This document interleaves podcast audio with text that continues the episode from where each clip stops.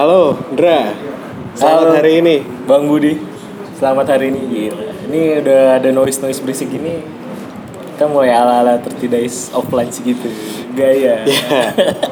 Ceritanya biar kayak Alexandro sama Aryo Putro. Ayo, Putro kita, Utomo. Kita pengen nyobain suasana kebatinannya aja sih. Gimana siaran sambil makan siang? Nah, di record pas sambil kita makan siang ya. Kebetulan nih kita lagi makan siang, lagi ngopi, lagi ngokok. Kita mau ngobrol. Jadi kalau ada suara ya kopi, kopi banget, kopi banget. Kopi, kopi sedang dikocok. Kita bahas apa nih? Gimana, Nro? Kita bahas kelanjutan perjalanan Biji Pala. Gimana? Wah. Review-reviewan aja. Bener. Jadi so far Sabtu kemarin udah keluar enam episode ya. enam episode. Berarti kita udah hampir satu bulan. Iya, udah hampir bisa satu bulan. Bisa punya konten per minggu. Dan dan sejauh ini kontennya konsisten lah ya. Cukup konsisten. Seminggu cukup pasti konsisten. rilis, seminggu pasti seminggu rilis. pasti rilis. Walaupun jujur ya. Apa? Gue Gue baru cerita sama lo di sini nih. Gue apa? Apa yang jadi keresahan? Ada ada di titik titik anjir nih terus kagak ya gitu kayak hmm. kayak susah men sebenarnya kayak mengerjakan sesuatu yang nggak ada duitnya gitu. Iya benar. Males emang. Males. Males. Karena sesuatu itu pada akhirnya emang harus ada timbal baliknya. Betul. Jadi cuman gue balik lagi. Untung lah makanya gue nggak jalan sendirian. Kan nah. Tadinya awalnya gue ngejalanin podcast sendirian. Lo juga pengen bikin podcast. Iya benar. Kenapa gak kita bikin aja? Jadi paling gak tuh ketika gue lagi bosen jenuh gitu, ketika ngobrol di grup, ada ide baru, gue jadi semangat lagi, semangat lagi gitu. Saling mengisi. Wah gue tuh sempat mikir, anjir tiap Jumat pulang kantor, terus rekaman, cari tamu. Tapi gue pikir lagi, wah ini emang kepengenan gue gitu. Iya. Ya, lanjut lah. Karena kan emang efeknya harus jangka panjang sih. Betul. Maksudnya ini gak, gak bisa instan juga sih. Betul. Biji Pala tetap kita lanjutkan. Tetap kita lanjutin. Dan mungkin beberapa waktu lagi kalian akan melihat ada sebuah perubahan di Instagram Biji Pala. Kita akan punya logo baru. Kacai. Gila. Kayak Gojek ya. Kita rebranding oh, ini. Pokoknya semua yang lagi happening kita sikat. Iya, iya, iya. Gojek ganti brand. Oke. Iya dong. Benar. Kita bikin juga. Jadi kita bakal bikin logo baru. Kita akan bikin logo baru dan kita publish di Instagram. Uh, terus gue juga punya beberapa ide sih. Gue bakal ngadirin nih, kita bakal ngadirin tamu-tamu yang lebih lagi nih rencananya. Jadi yang di luar kantor kita nih hmm. pengen kita undang. Berarti eksternal kantor. Eksternal kantor. Dengan topik yang gak jauh-jauh dari kehidupan pekerja. Pasti juga. Kehidupannya di Jakarta lah. Kehidupan di Jakarta. Yeah. Yang harusnya relate sama teman-teman semua ya. Iya. Yeah. Mungkin teman-teman yang mungkin kalau ada teman-teman kantor cabang kita yang dengerin ini biar biar tahu juga sih kehidupan di Jakarta yang banyak orang-orang pengen pindah ke sini kayak apa gitu. Iya. Hektiknya ya. Biar kan? Tahu kehidupan yang sulit itu kayak gimana. Biar tahu berangkat pagi yeah. ya kan. Pulang jam lima salah karena yeah. macet juga. Betul, ya. betul, betul, betul. Satu setengah jam sampai dua jam di jalan itu membosankan loh. Sangat asli. Sangat membosankan. Iya enggak sih? Sangat membosankan. Jadi ya gua enggak tahu lah. Mungkin kalau uh, teman-teman yang di daerah mungkin masuk jam delapan berangkat setengah delapan berangkat setengah ya. delapan masih oke okay. masih oke okay. ya. Kalau di sini nggak bisa. Dan yang bikin menarik itulah kenapa maksudnya gue cukup optimis sama keberadaan podcast karena kalau di Jakarta itu perjalanan berangkatnya panjang, perjalanan pulangnya panjang, itu biasanya lu akan dengerin radio atau dengerin lagu tuh sepanjang perjalanan. Iya. Yeah. Nah belakangan ini tuh uh, habit-habit seperti itu udah mulai terkikis tuh, udah banyak orang dengerin podcast di mobil atau di motor. Nah, itulah. Jadi Biji Pala bisa menjadi teman kalian. Yoi. Di perjalanan. Ibaratnya bisa masuk ke salah satu opsi kalian selama di perjalanan itu itu udah sesuatu yang bagus lah. Betul. Kita betul, udah diperhitungkan. Betul. Itu target target kita ya, kedepannya bakal kayak gitu. Nah, ini pas banget nih ngomongin beginian nih. Kenapa? Sebenarnya kita kan, kalau gua kontemplasi nih, ini kan obrolan kontemplasi soalnya. Terus gila, hidup hidup di kantor tuh kan capek ya, uh, tiap hari bosan. Pasti mengerjakan hal yang sama tiap hari, tiap bulan, tiap tahun. Jadi kalau buat gue tuh uh, connecting yang kemarin kita obrolin di Instagram, yeah. Kadang-kadang lo tuh butuh hobi, butuh passion. Passion sama hobi bisa sama bisa beda menurut gue. Yeah. Tapi buat gue, passion gue lah yang membantu gue untuk tetap survive, waras survive di kantor dan tidak yeah, stres ya yeah. Itu penting sih emang untuk stress release itu ya.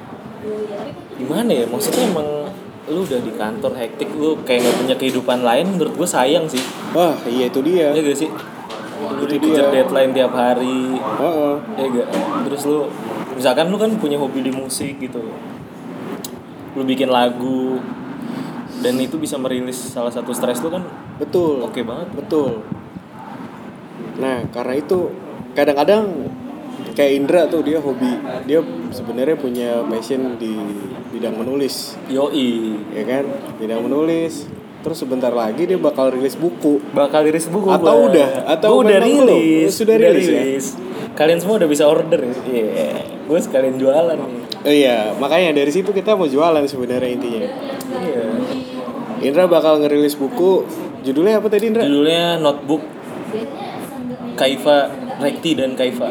Notebook Rekti dan Kaifa. Kalian bisa search uh, novel Notebook aja di Tokopedia, Bukalapak atau Shopee. Itu udah udah ada sih.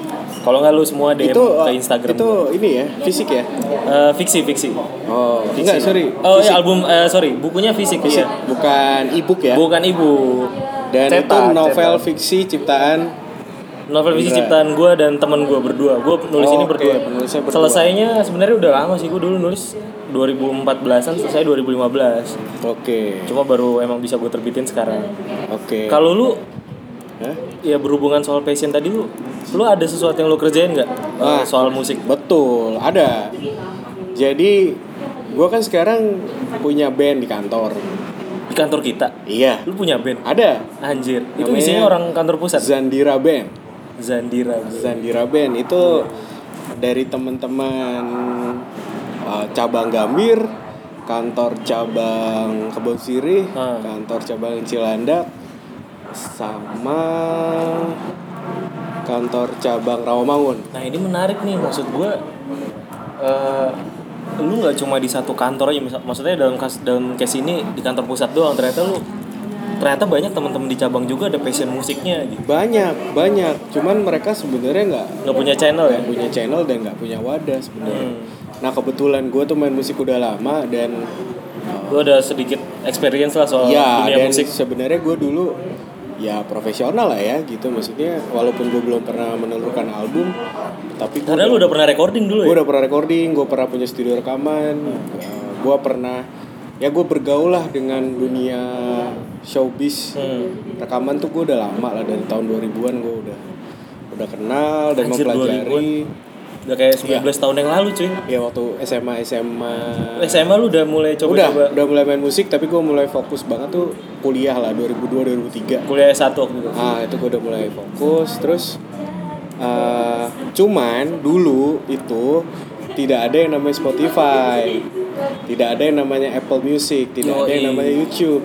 Jadi kalau lo mau uh, ngeluarin album lo, ya lo harus dimodalin sama label besar. Iya. Kalau enggak lo paling ya lo, lo harus berdarah-darah sih kayak fisik, kayak musik indie, kayak musik-musik indie. Lo harus punya lo harus punya basic massa. Iya, iya, kalau sekarang lo punya album bagus, lo keluarin aja sendiri.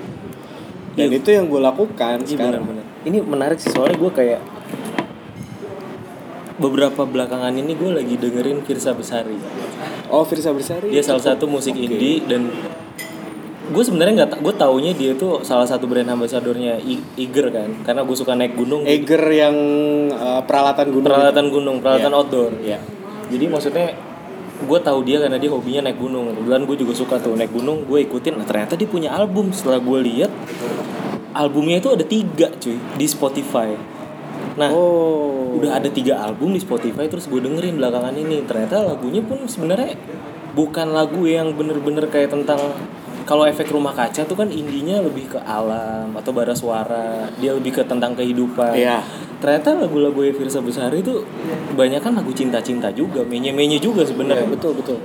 Dan sebenarnya itu cukup kontras sama perjalanan dia sebagai seorang anak gunung yang notabene laki banget. Gue pikir mengembara untuk mencari arti hidup. Ada juga sih beberapa lagunya tentang kehidupan. Ternyata lagunya cinta-cintaan juga. Dan yang menarik, yang gue bikin menarik di sini, lagunya bagus-bagus. Asli, lagunya bagus-bagus. Tapi ketika dia perform, asli, itu gak terlalu bagus. Iya, beda. Banyak nada-nada yang uh, off lah maksud gue. Betul. Tapi itu menariknya gini, dia bisa konser di Synchronize Fest.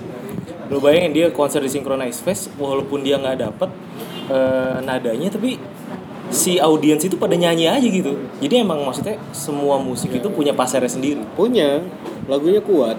Lagunya kuat. Eh, jadi kalau cerita sedikit, gue akhirnya kemarin test case karena sekarang gue punya studio rekaman di rumah. Akhirnya kemarin gue ngeluarin single sih. Single. Ini lu bikin sendiri berarti? Gue bikin sendiri. Sorry. Ya, monthly listenernya menyentuh seratus orang sih. Wah, oh, lumayan banget tuh. seratus sampai seratus di Spotify. Di Spotify. Ya mostly teman-teman gue kali ya, soalnya yeah. kebetulan itu lagu yang gue ciptain udah lama, terus gue nyanyiin berdua sama teman S M A gue, terus gue keluarin aja. Ternyata semudah itu. Tapi gua, recordingnya udah lama atau sudah record lama, ulang lagi? Sudah lama, oh. cuman gue mastering ulang, ya gue sesuaikan dengan kekinian. Oke. Okay.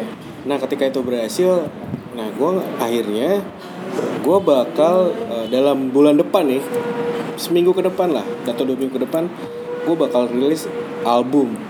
Jadi yang berdasarkan lagu-lagu lama yang iya, jadi dulu gue punya band yang ditolak sama oh ini bukan Zandira nih ya? Pokoknya bukan, beda bukan. Oh, lu sempat ditolak juga tuh produser? Sempat gue ditolak sama Musika. Jadi intinya Anjir, musika, musika itu tidak mau mengeluarkan album gue. Maunya kalau gue bawa duit bisa lah. Jadi oh, intinya okay. dia tidak mau memodali gue karena menurut mereka uh, tidak bisa dijual. Ya kurang mengikuti selera kurang pasar mengikuti lah Kurang mengikuti selera pasar. Oke okay. Terus kemudian itu sudah terjadi master delapan album. Itu gue bikin di tahun dua ribu empat kalau nggak salah. delapan lagu, delapan lagu. Eh sorry, delapan lagu uh. tahun dua ribu empat. Uh, kemarin gue temuin lagi di laptop gue, gue denger-dengerin, wah kayaknya bisa nih gue rilis. Gue hubungin teman-teman gue yang lama, nama bandnya Roku. Tadinya berenam, kan terus? Bahasa Jepang enam Roku. Oh, dari itu ya. ya. Terus Roku. Tapi akhirnya dalam perjalanan tinggal berlima. Gue tanya teman-teman dan pencipta lagunya, salah satu teman gue, dia katanya oke. Okay. Nah, akhirnya ya udah deh, gue coba keluarin di Spotify nanti dalam satu atau dua minggu. Sekarang artworknya lagi dikeja- dikerjain oleh anak kantor kita, Rosa. Oca. Oh si Oca. Oca. Artworknya komunikasi. Udah jadi, udah gue posting di Instagram gue tadi, emang keren banget. Oh orang. iya iya. Gila iya, lo iya. B P J S tuh banyak banget men. Banyak banget potensinya ya. Dan Gila. maksud gue. Uh, gue sayang sih ngelihat banyak potensi di B P J S Ketenagakerjaan tapi terbentur sama koridor-koridor tertentu gitu yeah. untuk mengerjakan kreativitasnya gitu. Dan tidak ada corongnya, nggak ada, tidak corong ada wadahnya. Padahal sebenarnya mereka, maksudnya sekarang kan kanal indie tuh banyak. Oh banyak sekali. Banyak banget. Banyak kayak sekali. Kayak gue pun nulis buku juga indie gue nyatakan. Misalnya sesimpel ini deh, Sarah denger apa enggak deh? Bikin lagu tema, ngapain mesti bayar saya koji, gue bikinin lagunya kalau mau. Iya benar. Kalau percaya. Nah, iya benar. Kita tuh cuma butuh trust. Dan sorry itu saya kadang-kadang banyak yang nggak tahu kehidupan kita di sebelum kantor tuh apa. Iya, Mungkin iya. aja lo sebelumnya udah ngerebutin buku lama. Mungkin aja gue di luar kantor, oh gue udah udah melanglang buana di dunia musik walaupun gue nggak pernah masuk T V. Ah. Gue tahu seluk-beluk produksi. Nah, itu yang orang kantor itu. Yang mohon maaf khususnya juga di bidang budayanya di H C P yang tidak mengenali itu dan tidak mau mengenali. Sebenarnya anak-anak itu tuh punya banyak potensinya. Potensi banyak. Dan maksud gue sih kalau gue sih ngeliatnya juga selain itu yang kedua tuh karena e, mereka menganggap potensi itu nggak potensi yang dipunya oleh karyawan itu bukan sesuatu yang pas untuk dihargai sih. Iya. Ini case kecil ya contohnya. Betul. Kayak misalkan ya lu semua tahulah uh, beberapa teman kita yang yang kemudian sebelumnya pernah jadi penyiar radio. Terus oh. kemudian jadi M C okay. di acara-acara internal. Oh, betul, betul. Dan mereka tuh maksud gue nggak dibayar uh, dengan harga tarif. Ibaratnya tarif M C itu kan harusnya beda dong. Iya, betul. Harusnya punya tarif sendiri, bukan betul. sekedar tarif dinas gitu.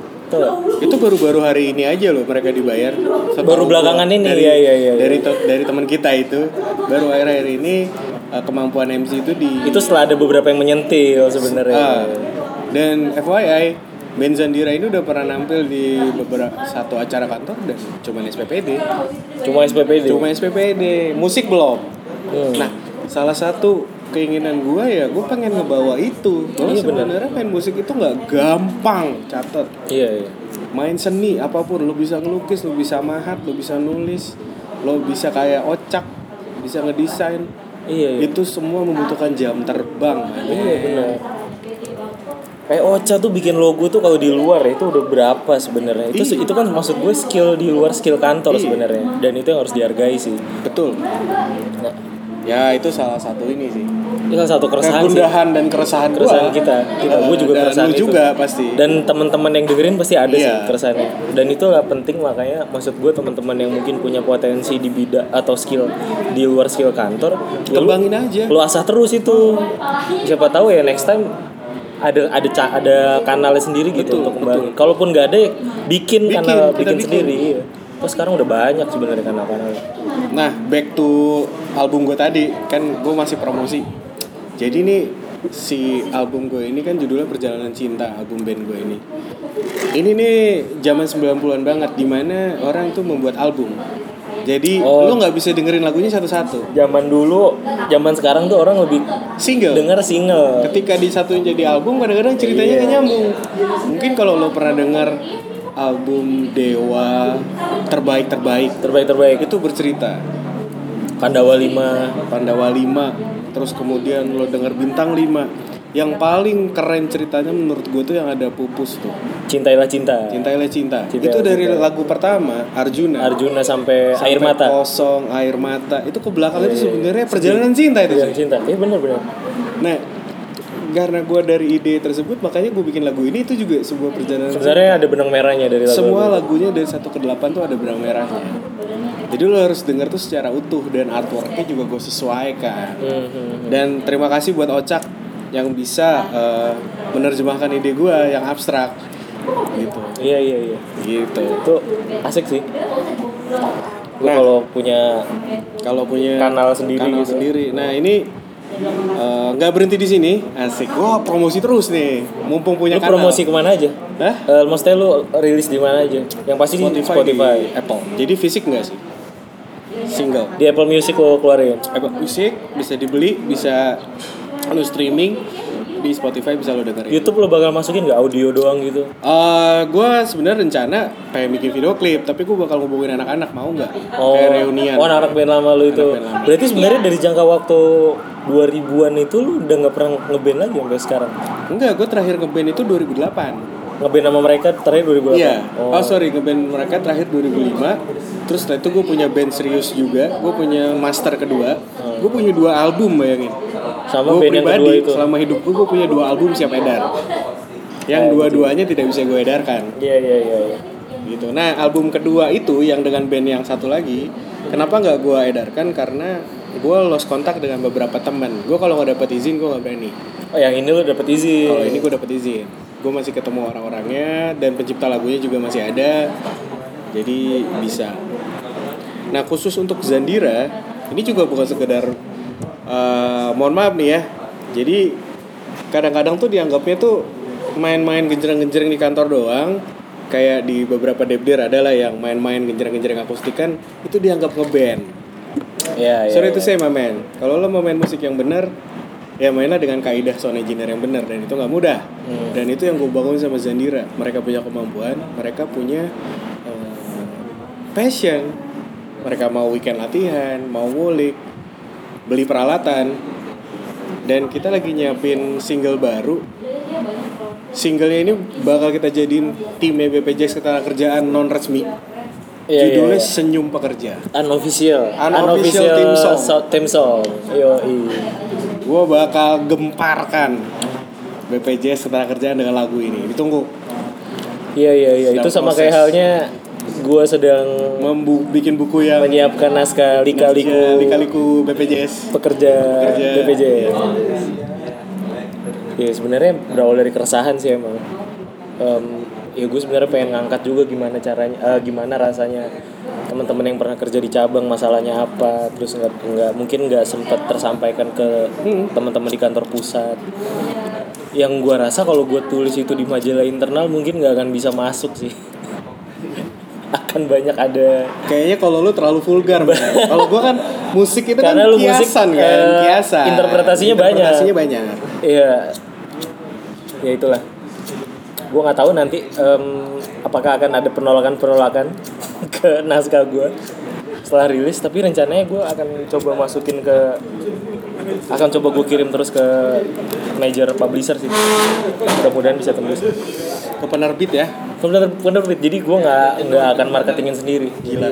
Gue berusaha. Gila, gila, gila. Enak men kalau ada yang nanya gimana cara gue bisa dapetin buku lo, lo tinggal datang aja ke Gramet ya. Asoy gak? Ya itu mimpi lah, tapi berusaha terus lah buat menuju ke situ. Tapi memang dalam menemukan passion itu butuh waktu sih. Jadi gue nggak tahu lo passion lainnya apa. Tapi kalau gue tuh gue udah pernah ngedalamin, pengen ngedalamin nulis. Gue pengen ngedalamin fotografi. Beberapa hobi yang disuka lah pokoknya. Iyalah, gue dalamin bersepeda. Jatuhnya yang nggak pernah pergi dari hidup gue ya musik. Musik. Gila. Yeah, yeah, yeah. Musik itu gue nggak pernah bosen loh sampai sekarang. Even gue cuman nge-cover lagu orang, even gue cuman di rumah tuh gue keluarin keyboard gue, gue nyalain lagu, lagu Dewa misalnya, terus gue mainin, ngikutin. Itu aja udah bikin gue happy. Jadi setelah gue main musik dari kelas satu S D sampai titik hari ini, ya I'm proudly say passion gue itu adalah main musik. Walaupun gue gak mesti cari duit dari musik, karena menurut gue ketika lo udah nyari duit dari barang itu, bisa jadi barang itu gak bisa menyenangkan sebenarnya. Iya benar. Ini sisi lain ya. Iya sisi lain juga sih. Misalnya lo nulis, lo nulis nyari duit utamanya dari nulis, lo dikejar-kejar editor, pasti kan udah gak menyenangkan lagi buat lo. Hmm. Kecuali itu kecuali itu jadi pekerjaan utama lo. Iya. Lain cerita. Lain cerita. Kalau ini kan hobi dan ya sampingan lah. Kalau ya ibaratnya kalau itu menghasilkan uang ya itu bonus berarti. Bukan itu tujuan utama yang untuk dikejar. Ya sama kayak halnya bisnis juga sih. Lu pekerja kantoran terus lu bisnis gitu. Ya lu maksudnya karena lu udah pekerja kantoran ya lu e, boleh aja lu berharap uang juga dari bisnis lu. Cuma maksud gua kalau lu berharap banyak banget, terkadang-kadang terkadang bisnis lu malah seret gitu, malah lu nggak akan dagang terus gitu. Ini bakal seru nih bikin podcast berikutnya nih. Gua bakal undang temen gue yang soal switching, bisnis nih, switching dari karyawan kantoran jadi bisnismen. Karena si temen gue ini pernah cerita sama gue, dulu dia itu kan dia senang banget otomotif, hobi hmm. otomotif, hobi modifikasi. Hmm. Jadi dia pernah jadi wartawan di majalah otomotif, eh di koran otomotif. Sorry. Dia kerja di situ. Majalah motor. Oh, majalah motor. Kerja. Okay. Uh, dia senang motret juga, motret mobil segala macam. Dia bilang akhirnya, ternyata kalau udah kerja itu hobi itu jadi nggak menyenangkan. Dikejar-kejar editor, dia nih yang cerita. Hmm. Terus itu dia stop, dia kerja yang lain lagi, dia nggak sesuai passionnya. Terus dia kerja aja gitu ya, pokoknya sesuai dengan ilmunya dia. Akhirnya dia Sabtu Minggu bisa motret ke acara-acara otomotif. Hmm. Dan katanya itu lebih menyenangkan.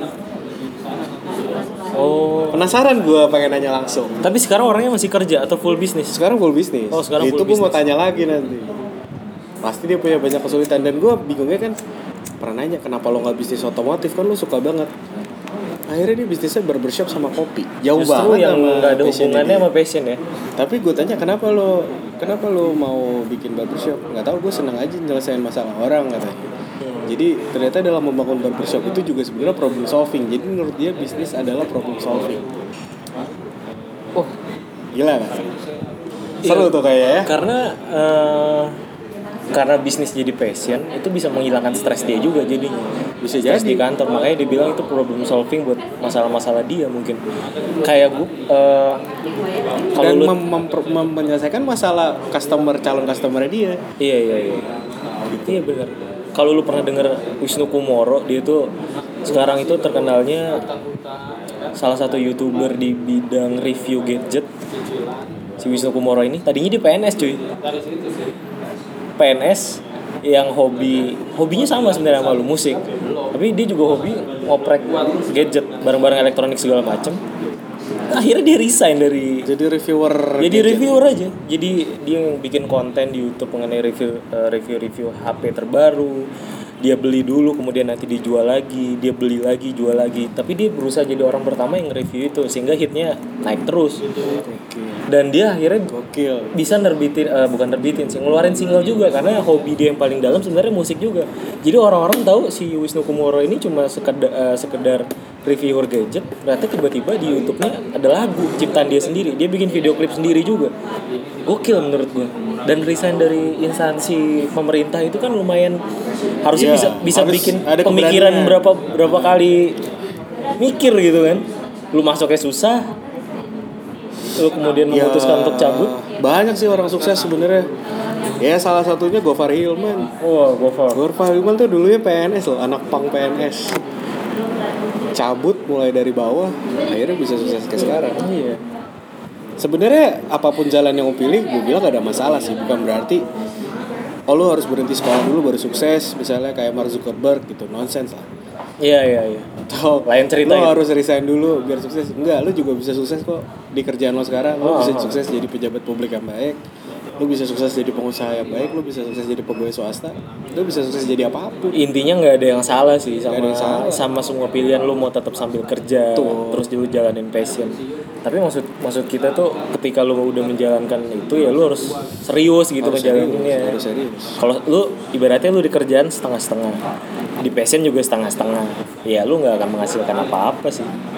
Dan uh, yang gua highlight pertama, jangan pernah lo bilang lo cabut dari kerjaan lo cuma karena gak passion.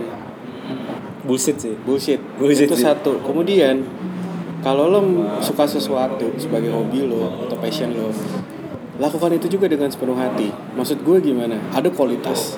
hmm. Jangan misalnya, mohon maaf nih, kayak main musik gitu ya. hmm, Gue main musik sama anak kantor gak cuma kali ini, udah beberapa kali. Dan seringannya gagal karena lu serius banget sih katanya, sampai waktu weekend juga dipakai.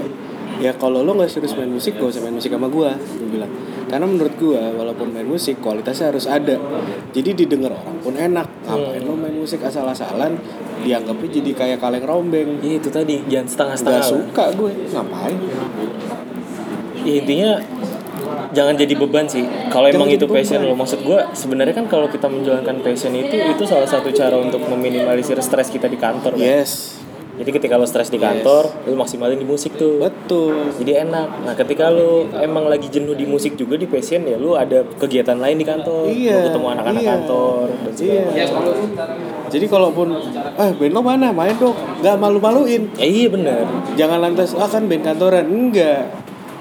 Atau misalnya lo suka motret gitu. Poin plus ya menurut iya, gue. Iya motretnya harus bagus. Harus bagus. Jadi harus pelajari dasarnya, tekniknya harus benar. Meskipun lo karyawan kantoran, tapi lo punya skill. Ya ibaratnya kayak waktu Tompi, inget gak lo? Uh, iya. Yang sidang Ratna Sarumain. Iya. Dia tuh selain dokter kan, dia suka motret. Dia suka dan motret, dia profesional. Dan dia profesional, dia bilang gitu kan ketika ditanya salah satu, dicacar salah satu saksi kan. Anda ini kan dokter, kenapa Anda bisa menilai fotografi? Mohon maaf Bu, saya ini profesional. Profesional fotografer. Wah, anjir sih itu kata gue. Dia oke okay banget sih. Dia bisa main, jawab. Dia, dia main musik juga. Dia musik juga. Waktu jadi dokter dia itu main musik keliling. Eh waktu sekolah dokter waktu sekolah. Dia itu main musik keliling, kamen eh, uh, di panggung ke panggung. Eh itu menurut gue salah satu bukti nyata orang yang tetap bekerja tapi dia tetap bisa jalanin passionnya yes, dengan baik sih. Yes. Karena dia serius. Setuju gue. Jadi kontemplasi kita nih Biji Pala bakal terus lah ya. Bakal terus lah, karena ini ya itu balik lagi. Ini kan salah satu passion kita juga. Dan salah satu passion Regen juga nih, yang kebetulan lagi nggak ada di sini yeah. Untuk ngobrol, untuk sharing. Karena dia tuh orangnya suka sharing. Jadi lagi nggak ada kanalnya aja. Lagi nggak ada kanal. Jadi kalau emang lo merasa nggak punya corong, bikinnya corong lo. Kalau kita nggak perlu segede Hari Tanu, nggak perlu segede Surya Paloh, tapi sekarang kita bisa bikin corong nih yang namanya podcast. Yoi. Ya tetap semangat lah buat kalian semua pekerja-pekerja kantoran. Ya, buat semua teman-teman di kantor pusat, di kantor, kantor cabang. Ya semangat terus, semangat terus. Oke, itu aja kali. Oh ya. Semoga biji pala jalan terus. Ya harus jalan terus lah pokoknya. Ya pokoknya nanti akan ada hal-hal baru lah dari kita. Pasti. Gak bakal gitu-gitu gak aja. Gak bakal gitu-gitu aja. Kita udah siapin materi-materi yang menggelitik. Yoi. Dengan jadi rilisnya logo baru akan ada konten-konten yang lebih menarik. Ya, ditunggu aja tiap Sabtu pagi. Dia akan nongol. Jadi follow Biji Pala Podcast di Spotify Anda. Oke, okay, gue okay. Indra. Gue Budi. Kita cabut. Cabut. Bye. Bye.